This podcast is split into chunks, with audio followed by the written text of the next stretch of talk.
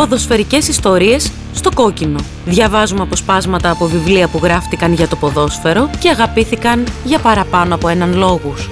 Euro 2021 με την Αλέκα Ζουμή. Στον ήχο ο Λάζαρος Καραγιάννης. Τζο Μακκίνης, τα δοκάρια του Καστέλ Σάγκρο, από τις εκδόσεις Μετέχμιο.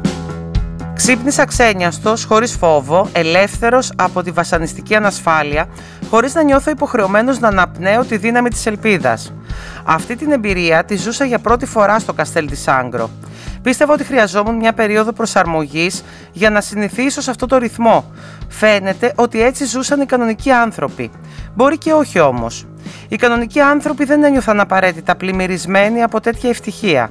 Ούτε περνούσαν τις μέρες τους σε μια πόλη ντυμένη από την κορφή ως τα νύχια, πάνω και κάτω, μέσα και έξω, στο κόκκινο και στο χρυσαφί. Ούτε ξόδευαν ώρες ολόκληρες όπως ξόδεψα εγώ εκείνη τη Δευτέρα μαζί μου και οι υπόλοιποι κάτοικοι του Καστέλ Σάγκρο, περιδιαβαίνοντας την πόλη από τη μία άκρη ως την άλλη κάτω από τον καταγάλανο ουρανό, ξένιαστα και χωρίς σκοπό, μόνο και μόνο για να συναντήσουν γνώριμα πρόσωπα, να ανταλλάξουν χαιρετούρες, χαμόγελα και αγκαλιές. Δάκρυ κορόμιλο μέρα μεσημέρι, αποκλείεται να κάνουν τέτοια οι κανονικοί άνθρωποι. Ούτε στα έργα του Χίτσκοκ δεν θα μπορούσε να φανταστεί κανείς τέτοια αυλαία, έγραψε η Κοργέρα Ντελασπόρ. Ήταν σαν ένα φιλμ βουτυγμένο στη χαρά, στην αγωνία, στην έκσταση, συμφώνησε η Τέμπο. Το έζησαν οι πρωταγωνιστές του με την ψυχή στο στόμα. Σύμφωνα με τη Μεσαντζέρο, μετά την τραγωδία, τα πάθη, τα σκάνδαλα και την απελπισία, ετούτο το θαυματουργό φινάλε ήταν το πιο ταιριαστό. Τέτοιο παραμύθι δεν ξανάζησε ποτέ η οικουμένη.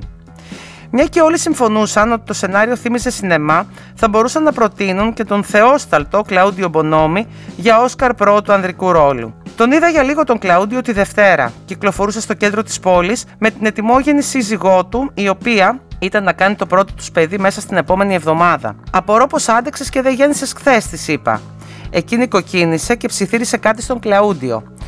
Μου λέει, είπε αυτός, ότι χθες όταν έβαλα γκολ ένιωσε un οργάσμο, όχι un μπαμπίνο. Τότε ο Κλαούντιο σοβαρεύτηκε για μια στιγμή. Χειρονομώντας προς το πλήθος που είχε μαζευτεί στην κεντρική πλατεία, γύρισε και μου είπε: Να τους θυμάσαι, Τζο, αυτούς τους ανθρώπους. Όχι μόνο για τη σημερινή ημέρα, αλλά για όλες όσες έζησαν μέσα στο χειμώνα. Ήταν μια special χρονιά και αν κερδίζαμε και αν χάναμε, δεν άλλαζε τίποτα στη ζωή τους. Μας αγαπούσαν το ίδιο επειδή κάναμε τόση υπερπροσπάθεια. Δεν είσαι σε θέση να το ξέρεις, αλλά πίστεψέ με. Καμιά άλλη πόλη στην Ιταλία δεν είναι σαν αυτή. Εγώ θα φύγω. Το χθεσινό παιχνίδι ήταν το τελευταίο μου στην Καστέλ τη Άγκρο. Του χρόνου θα πέσω στην Τωρίνο, αλλά η καρδιά μου θα μείνει για πάντα εδώ μαζί με αυτούς τους ανθρώπους. Χαρακτήρας, ναι, η ομάδα έδειξε χαρακτήρα, αλλά πάνω απ' όλα η ψυχή της φαινόταν καθημερινά στα πρόσωπα των κατοίκων αυτής της πόλης. Το αληθινό θαύμα του Καστέλ τη Άγκρο, Τζο, είναι το ίδιο το Καστέλ τη Άγκρο. Δεν είχα συνειδητοποιήσει πόσο εύστοχα αποδείχτηκαν τα προγνωστικά μου για τον αγώνα μέχρι που βράδιασε και διάβασα πιο προσεκτικά τις εφημερίδες. Τότε θυμήθηκα τις δηλώσεις που είχα κάνει ή για την ακρίβεια την πρόβλεψη στο κάλσιο 5,1. Όπως ακριβώς συνέβη και στο παιχνίδι, κερδίσαμε με 2-1 με σκόρερ τον Πιστέλα και τον Μπονόμι. Εκείνο το βράδυ, έπειτα από λαϊκή απέτηση, κουβάλισα τον υπολογιστή μου στη Μαρτσέλα και τον έβαλε να παίξει τον αγώνα ξανά και ξανά. Το αποτέλεσμα, ένα φιλμ, ήταν πάντα το ίδιο, όσες ώρες και αν περνούσαν, 2-1, υπέρ της δικής μας ομάδας. Την τρίτη το πρωί, όπως συμβαίνει στην πεζή πραγματικότητα, η Πεσκάρα απέλησε τον προπονητή της.